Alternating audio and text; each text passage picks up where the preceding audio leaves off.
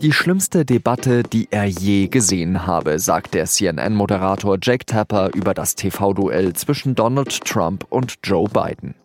Warum sie so schlimm war, darüber spreche ich in dieser neuen Folge von Auf den Punkt mit dem SZ Washington-Korrespondenten Hubert Wetzel. Ich bin Jean-Marie Magro und wir hören uns sofort nach der Werbung.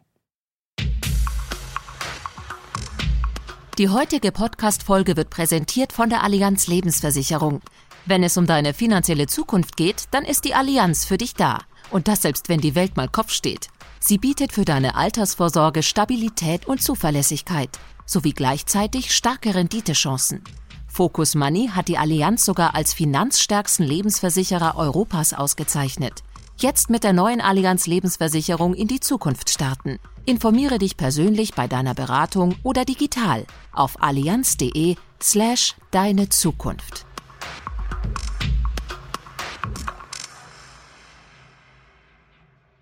Vergangene Nacht bin ich kurz nach drei Uhr morgens aufgewacht. Einfach so, nicht weil ich den Wecker gestellt hätte. Aber ich wusste, gerade läuft die erste TV-Debatte zwischen Donald Trump und Joe Biden, ausgerichtet vom amerikanischen Sender Fox News. Also habe ich den Fernseher eingeschaltet und im Halbschlaf gedacht, das kann nur ein Albtraum sein. You get the final word, Mr. Well, it's hard to get any word in with this clown. Excuse me, this. Hey, hey this let me person. just say to you. No, no, no.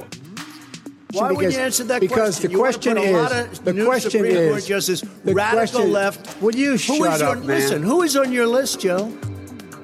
You were a senator, and You're the way, worst a president vice- America has ever had. Hey, hey Come Joe, on. let me let me just tell you, Joe. I've done more. Natürlich kann man jetzt sagen, einer der beiden hat wesentlich mehr dazu beigetragen. Ein sehr aggressiver Amtsinhaber, der es nicht über die Lippen brachte, White Supremacy, also die weiße Vorherrschaft zu verurteilen. Als der Fox News-Moderator Chris Wallace beim Präsidenten nachfragt, sagt Donald Trump, I'll tell you what. Somebody's got to do something about Antifa and the left because this is not a right wing own- problem. His This is a left wing.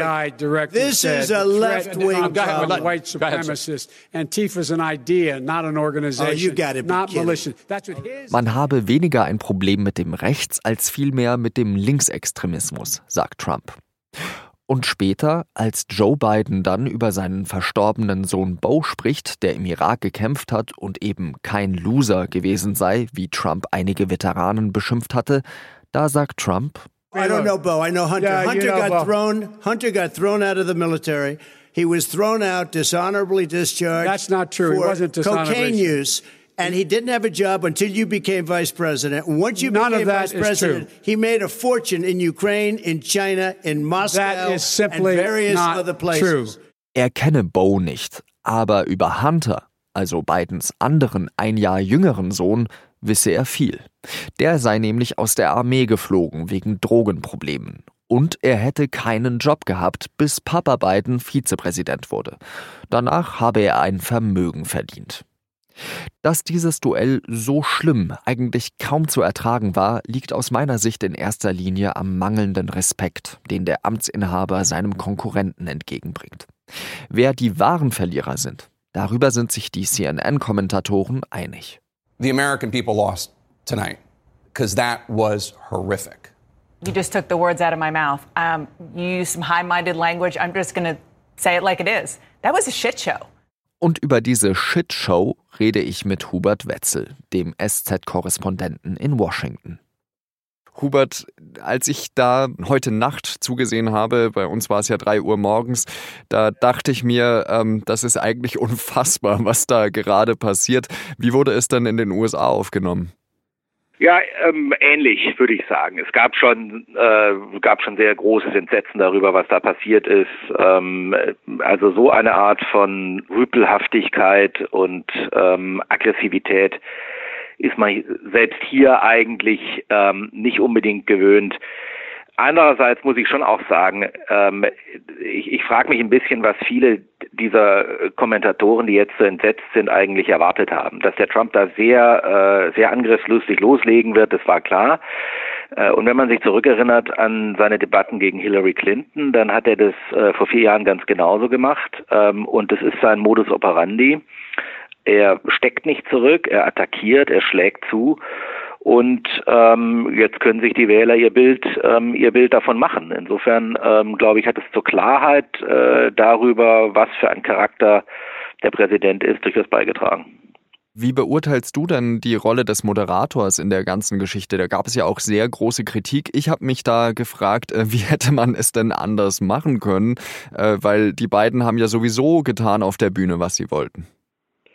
Ja, ich sehe das ganz genauso. Ich glaube, der Moderator hat es ausgezeichnet gemacht. Ähm, jeder, der das kritisiert, soll sich da mal hinsetzen und ähm, den Präsidenten der Vereinigten Staaten vor sich haben äh, und den ehemaligen Vizepräsidenten und demokratischen Kandidaten und mir dann zeigen, dass er äh, da eine bessere Moderation hinkriegt. Also er hat die Fragen wiederholt, er hat nachgehakt, soweit es geht in diesem Format.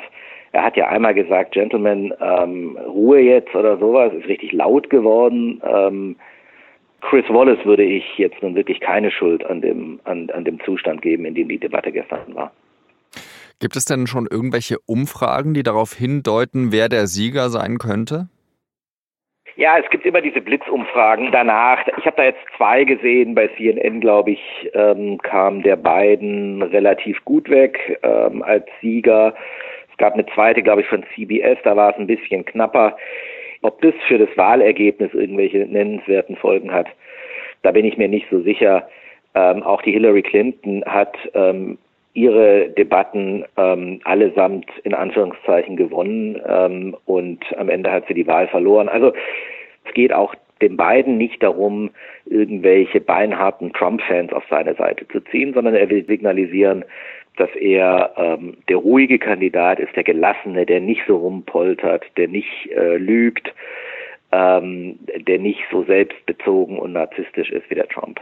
Aber ist das jetzt zum Beispiel Joe Biden mit seinem Auftritt gelungen oder hat er sich da nicht vielleicht doch ein bisschen zu sehr von Trump mitreißen lassen, indem er auch solche Sachen gesagt hat wie halt doch mal die Klappe oder du bist ein Clown? Äh, also ist er da zu sehr auf dieses Trump-Spiel eingegangen?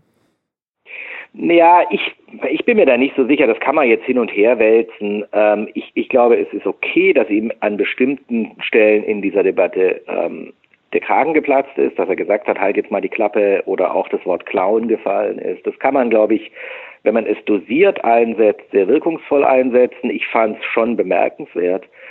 Ich glaube, dass er ähm, insgesamt ähm, eher etwas überrumpelt war von der Aggressivität von Trump und eher ein bisschen manchmal den Eindruck gemacht hat, er wisse eigentlich nicht so richtig, wie er sich da verteidigen soll. Als der Trump wieder mal ähm, den Sohn äh, aufs Tableau gebracht hat, den Hunter Biden. Da habe ich mich so etwas gewundert, warum der Biden nicht eine Antwort äh, parat hatte, eine eingeübte, einstudierte Antwort, denn dass dieses, dass, dass zum Beispiel Hunter Biden äh, Thema werden wird, war klar. Wäre Biden gut beraten, jetzt eben nochmal zweimal in den Ring zu steigen gegen Donald Trump, also nochmal zwei solche TV-Duelle auszutragen? Oder sollte man da nicht lieber sagen, lassen wir das einfach sein, weil der Erkenntnisgewinn hält sich wirklich in Grenzen? Nö, das geht nicht. Also man kann da jetzt nicht sagen, wir machen das nicht mehr. Das ist die die Debatten sind gesetzt, die äh, sind zugesagt, äh, die müssen stattfinden. Wer da jetzt mit welchen Argumenten auch immer ähm, kneift, der steht als ähm, als Feigling da. Das geht überhaupt nicht, glaube ich. Der Trump ist da ja, der ist Schauspieler, ja, der ist Entertainer, der weiß, der, der kann auf so einer Bühne agieren und der kann nächstes Mal ganz handsam auftreten. Wenn die Kampagne intern mit ihren Umfragen äh, zu dem Schluss kommt, er hat es da übertrieben, dann ist der durchaus in der Lage, ähm, eine, eine ganz andere, eine ganz andere Show da abzuziehen. Ich würde das nicht von vornherein ausschließen. Ganz herzlichen Dank für deine Einschätzung in die USA, Hubert Wetzel. Ja, sehr gerne.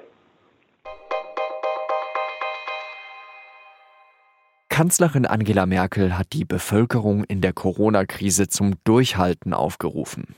In der Generaldebatte des Bundestages sagte Merkel, dass die Vorsicht bei vielen Menschen nachlasse. Man riskiere derzeit alles, was in den ersten Monaten erreicht wurde. Die steigenden Infektionszahlen seien ein Zeichen dafür, dass die Pandemie noch lange nicht vorbei sei. Die Opposition arbeitete sich in der Debatte an der Corona-Politik der Bundesregierung ab. FDP-Chef Christian Lindner forderte eine Rückkehr zur Haushaltsdisziplin und die Einhaltung der Schuldenbremse. Grünen-Fraktionschef Anton Hofreiter forderte mehr Weitsicht im Umgang mit Corona, etwa in Form einer vorausschauenden Teststrategie. In der Europäischen Union soll es künftig Strafen für Verstöße gegen die Rechtsstaatlichkeit geben. Dafür hat sich eine Mehrheit der EU-Staaten ausgesprochen. Und das trotz Drohungen aus Polen und Ungarn. Die beiden Länder hatten damit gedroht, wichtige EU-Entscheidungen wie die zum Gemeinschaftshaushalt blockieren zu wollen, sollte der Rechtsstaatmechanismus eingeführt werden. Jetzt muss das EU-Parlament über diesen Vorschlag verhandeln. Es wird erwartet, dass der vorliegende Vorschlag noch einmal von Seiten der Parlamentarier verschärft wird.